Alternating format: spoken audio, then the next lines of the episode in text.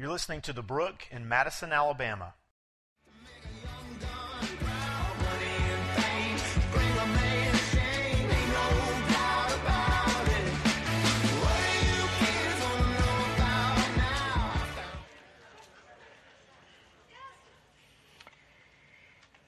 Well, on more than one occasion when I was in college, um, I wound up on the floor at night by the toilet. But before I have to rebuke many of you who are thinking one thing, it had nothing to do with that I drank too much or something. I was there because I ate too much. It had nothing to do with drunkenness, it had everything to do with gluttony. And I want to affirm to you this morning that as human beings, there is one throne on the face of this earth that any of us deserve or ought to sit on, and it is made of porcelain. But you do not want to wind up on the floor laying beside it. That means something is wrong. You don't want to be there. But I had this thing in my head at that point in my life. Um, you know, I worked with students, whether I was at like a, a lock in or I was at a party with my friends or, or whatever it was. There was something in my head that when I saw dessert, said, That is the last dessert on earth. Eat all of it that you can. There will never be any more. And so I would. I mean, plate full of brownies, three bowls of ice cream. I mean, whatever it was. I have a friend named Ken in Wichita, and Ken's motto in life is eat through the pain. And that's what I would do. But then the pain would come back. And I would be there once again telling God, and I know some of you have been there too, I'll never do that again, Lord, please. Just make this go away. And there I was, again. Couldn't control myself. Had absolutely no concept of balance and moderation in my life in that area. Moderation is the avoidance of excess or extremes. It's the ability that we have to restrain ourselves. Balance, balance is keeping things in correct proportion. It's to keep or to put something in a steady position. And so I want to assert to you this morning that there is great wisdom in living a life of balance and moderation. Let me give you a few examples. Let's start with coffee. Okay? I know y'all, somebody's going, here he goes again. Coffee. Now, when I say the word coffee, I am talking about black coffee. All right? One to two cups, and that's eight ounces, one to two cups of black coffee a day. It has been scientifically proven that one to two cups of black coffee a day can potentially improve energy, improve brain function, burn fat, provide nutrients. It lowers your risk of type 2 diabetes and Parkinson's. It can fight off Alzheimer's and dementia. Dementia. It can fight depression. Okay? Again, that's two cups of black coffee a day. That's not a cafe latte or a triple shot of espresso or a venti frappuccino, all right? That's two cups of black coffee. Now, if you take coffee to an excess, for instance, I know a man in Wichita, and I don't know if this is still the case, but I know that for many, many years, this man that I knew very, very well, during the work week, would drink anywhere from 10 to 15 cups of coffee a day. We could maybe say that would be excessive. Um, excess of coffee, even the good kind, can cause insomnia, which you're like, duh, uh, anxiety, uh, irritability. It can cause heart tremors, all sorts of negative things. All right? So there's a difference with balance and moderation. All right, let's take chocolate. All right? Now I'm going to pick on even more of us. And when I'm talking about chocolate, I'm specifically talking about dark chocolate not milk chocolate or white chocolate, whatever that is. But dark chocolate, I'm not saying it doesn't taste good, white chocolate, but I just don't think it's chocolate. Dark chocolate, 45 grams of dark chocolate a week, it has been scientifically proven, can potentially lower your risk of stroke, lower your LDL, which is your bad cholesterol. I'm getting an amen on that one. Uh, it can fight diabetes, improve energy and blood flow. It can even improve your vision. But when you take chocolate into the realm of excess, you can very, very obviously begin to fight weight gain. You can fight sugar complications, which can ultimately lead to diabetes. It can cause anxiety. It can cause gastrointestinal problems. It can give you high potassium. It can cause irritability, insomnia, all sorts of things. There is wisdom in avoiding excess and extremes, of being able to practice restraint. There is wisdom in keeping things in correct proportion in life. There is wisdom to balance and moderation. Now, that said, balance and moderation are not ultimately our goal. Okay? They are byproducts of a much greater spirit given gift. Balance and moderation are byproducts of self control. Okay? And so the wisdom of balance and moderation is found in the fruit of self control. The wisdom of balance and moderation, we find that when the fruit of self control begins to come out in our life. So this morning, we're going to take a look at what King Solomon has to say about this part of our character and how this wisdom makes a difference in our lives. Look with me in Proverbs chapter 25. Proverbs 25.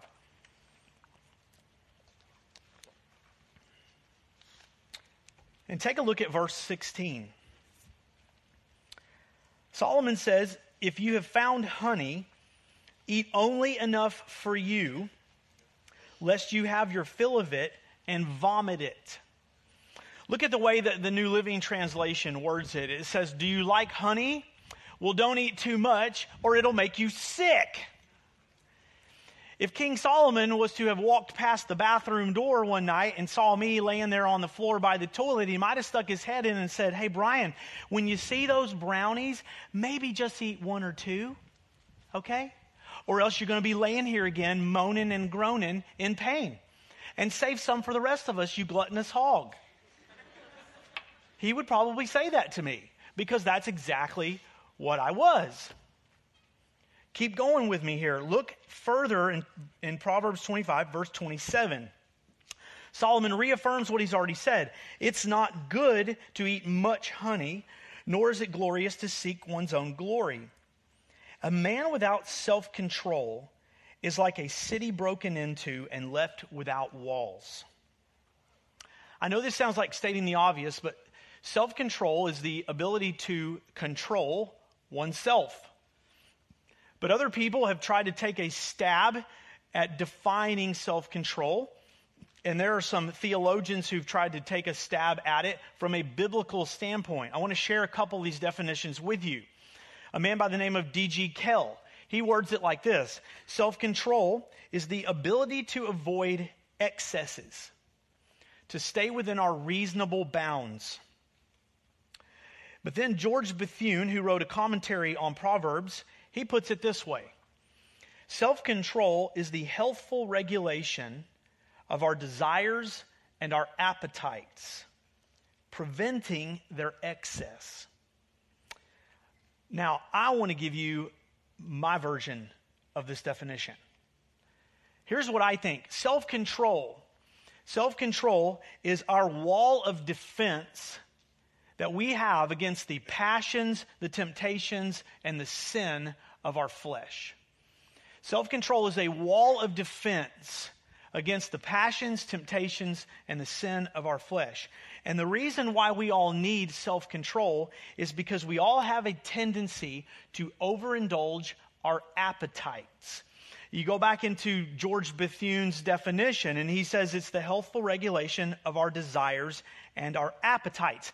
An appetite is a strong desire or liking for something, and the definition actually says, comma, usually food. Okay? It's a craving that we have. Now, there are certain things that I eat for one reason and one reason only. I know that they're good for me. That's it.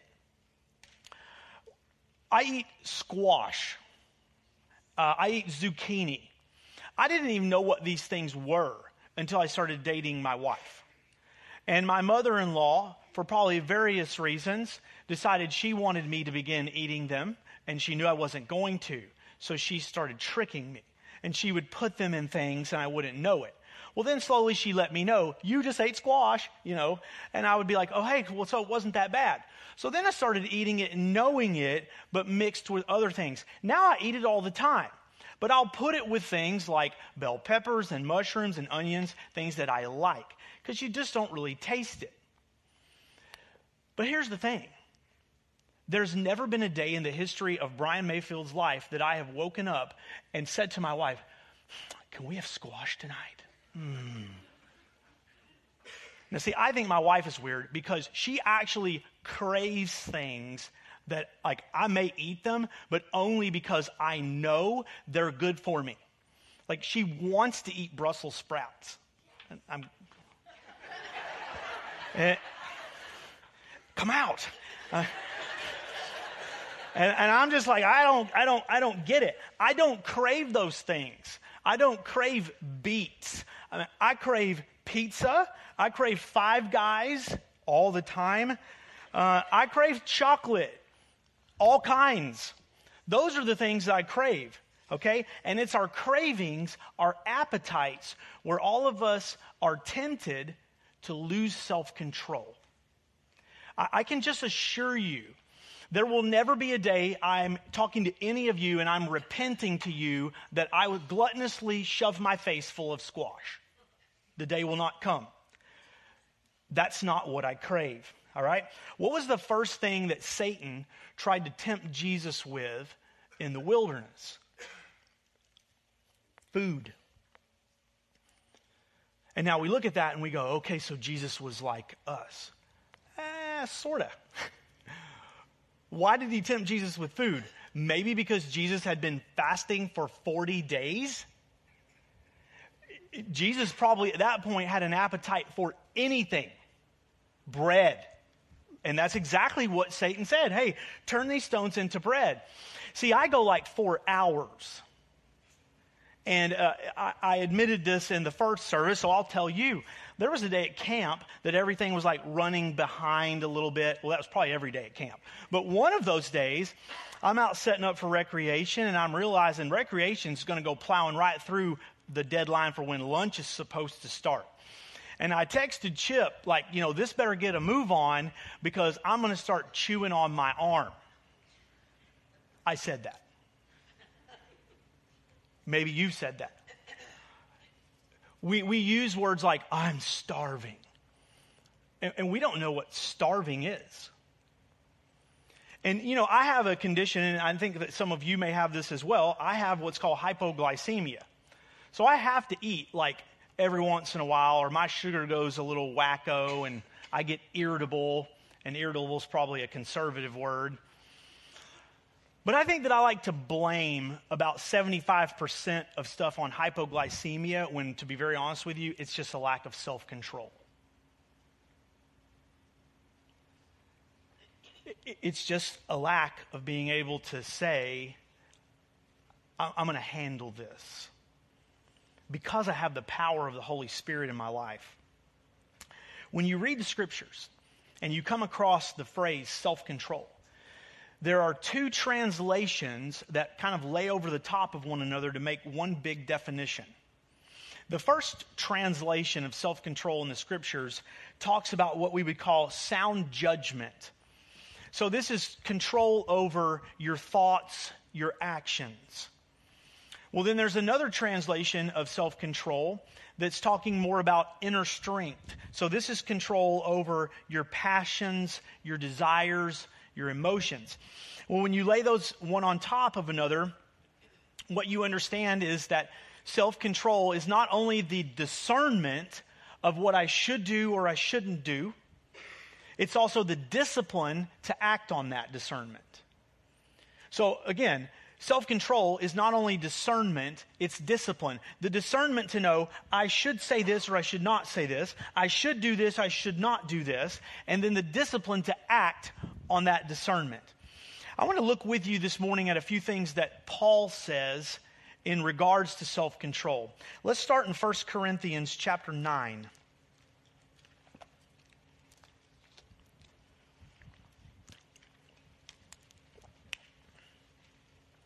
In 1 Corinthians chapter 9, beginning in verse 24, Paul says, Do you not know that in a race all the runners run, but only one receives the prize? And so let's go off of, of, of our message this morning and take just a second to affirm this.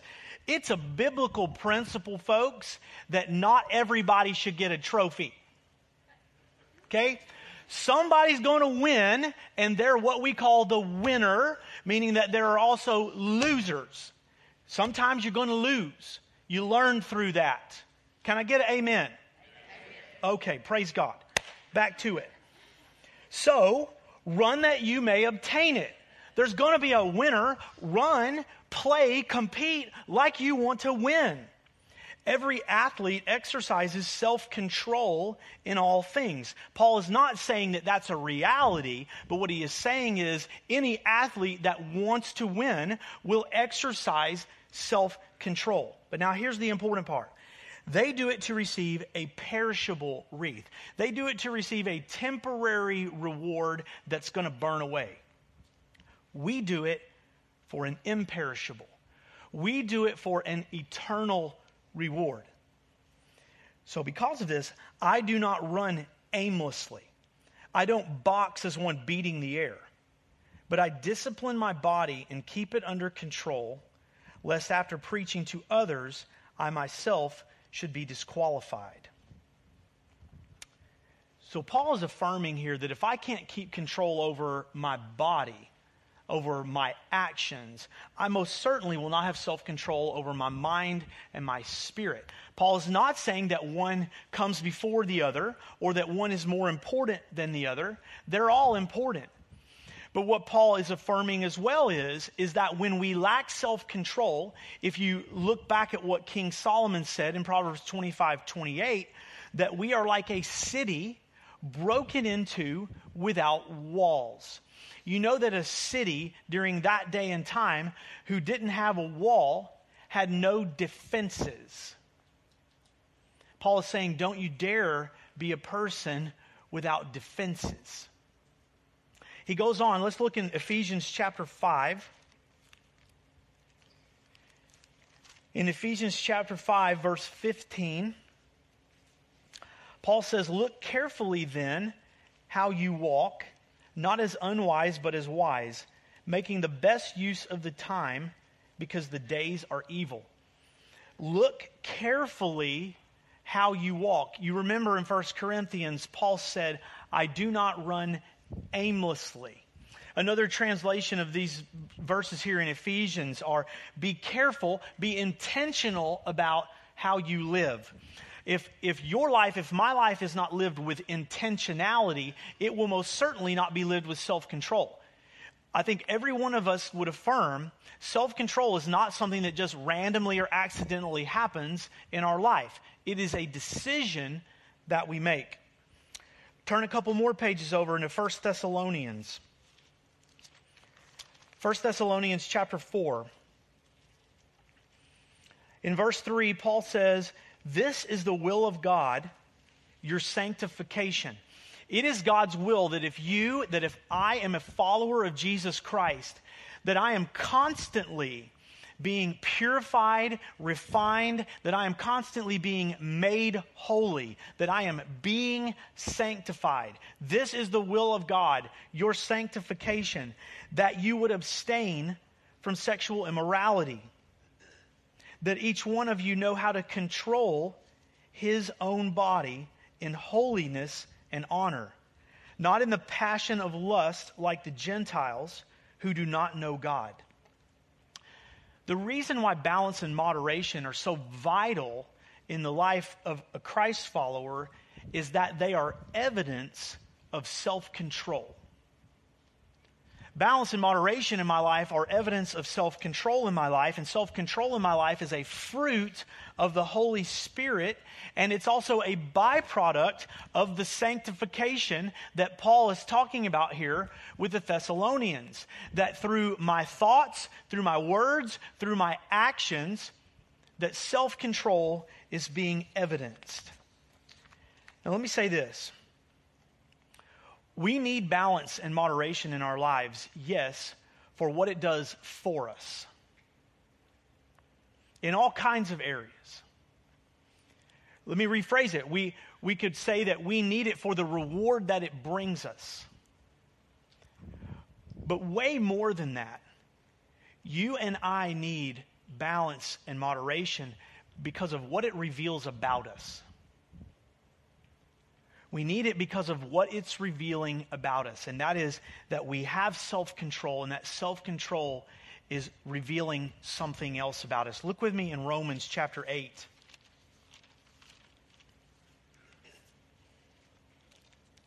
Romans chapter 8, verse 12.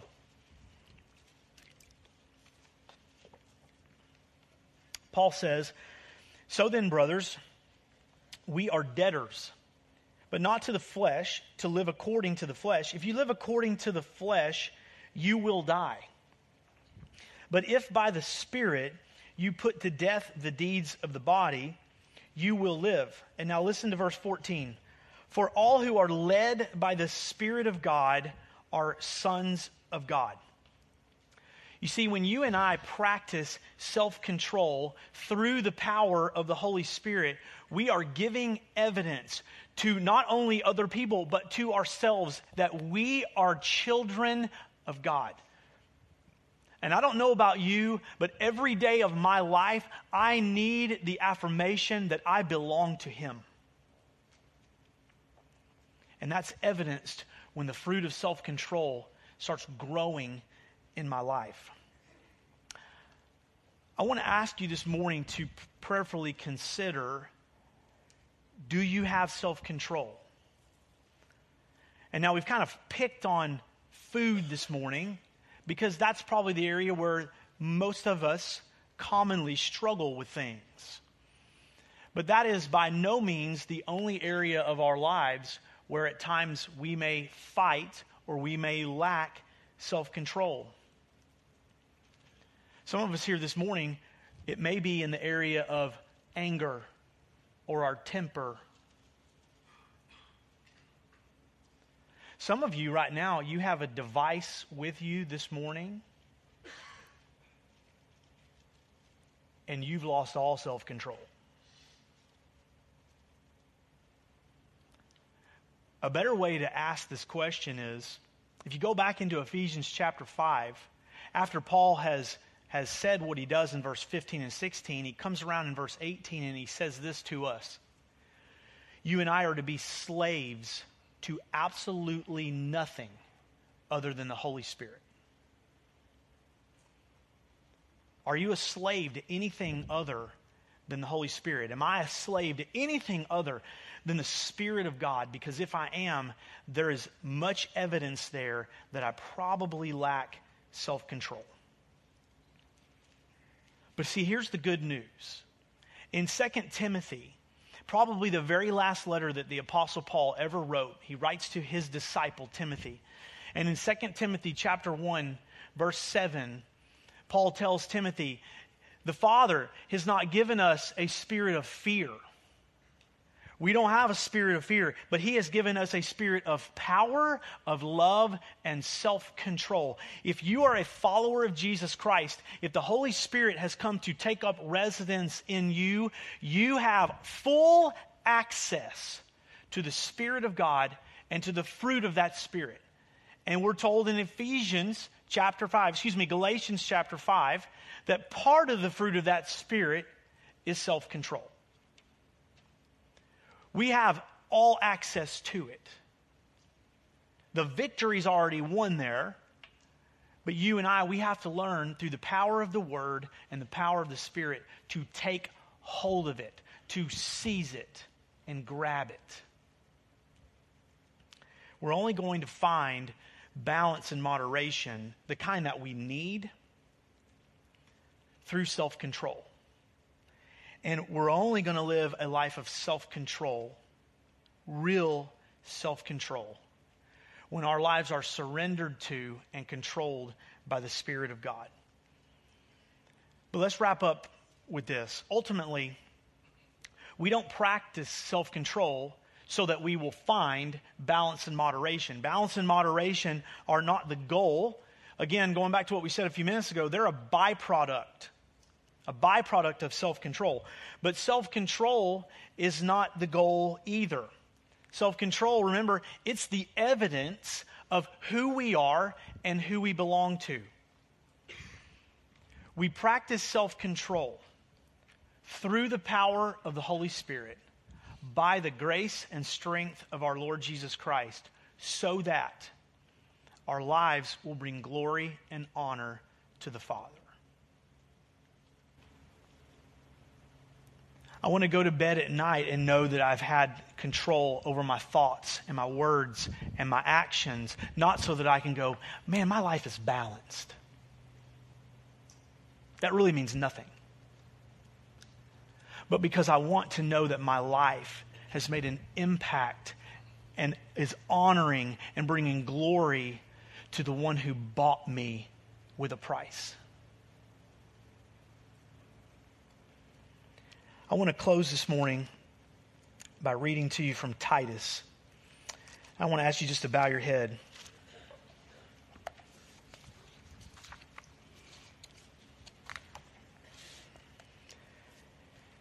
Paul writes to Titus For the grace of God has appeared, bringing salvation for all people, training us to renounce ungodliness and worldly passions and to live self controlled, upright, and godly lives in this present age, waiting for our blessed hope, the appearing of the glory of our great God and Savior, Jesus Christ, who gave himself for us to redeem us from all lawlessness and to purify for himself a people for his own possession who are zealous for good works.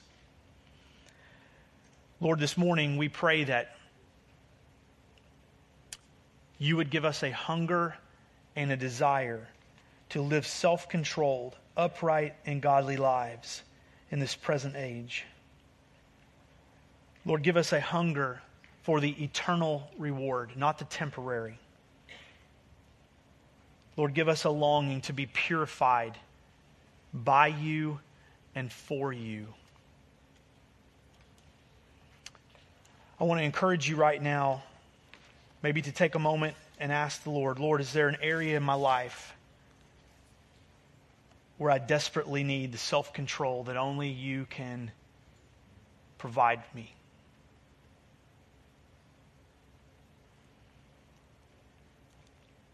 And very likely the Holy Spirit has already placed his finger on that area.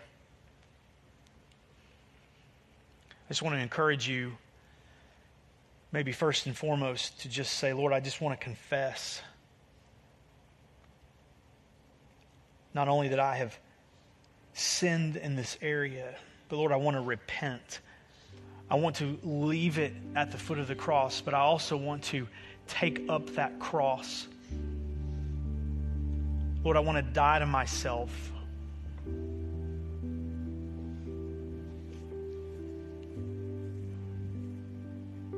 But let's recognize and remember this morning Psalm 119 tells us that how we live that purified life, how we live that life surrendered to the Lord,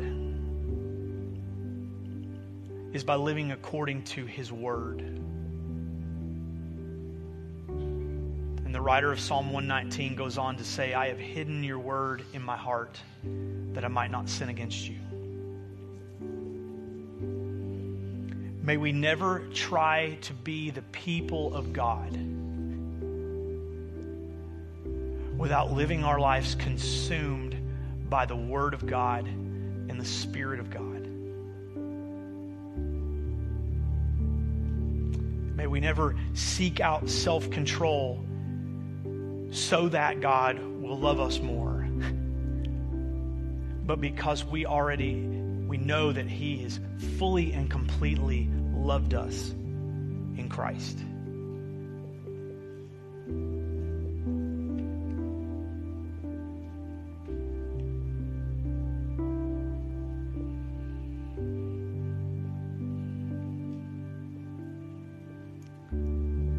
I want to encourage you this morning, whatever the Holy Spirit's leading you to do, that your response to Him would be yes. Yes, Lord.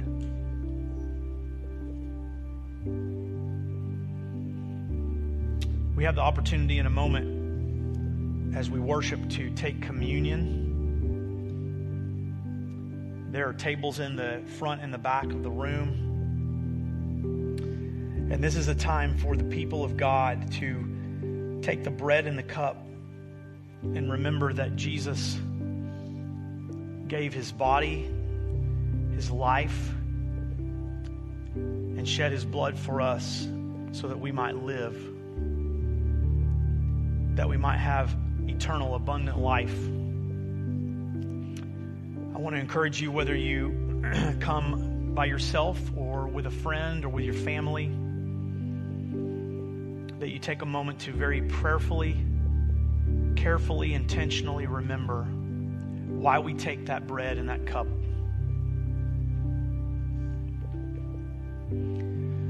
Lord Jesus, we exalt you.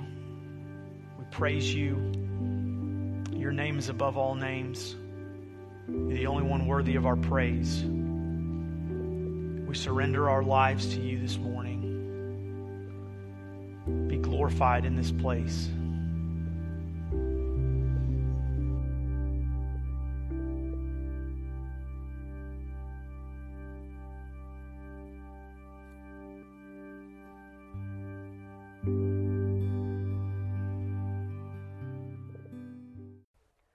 Thanks for listening to The Brook. If you'd like more information about our church or what it means to follow Christ, you can visit our website at thebrookchurch.com.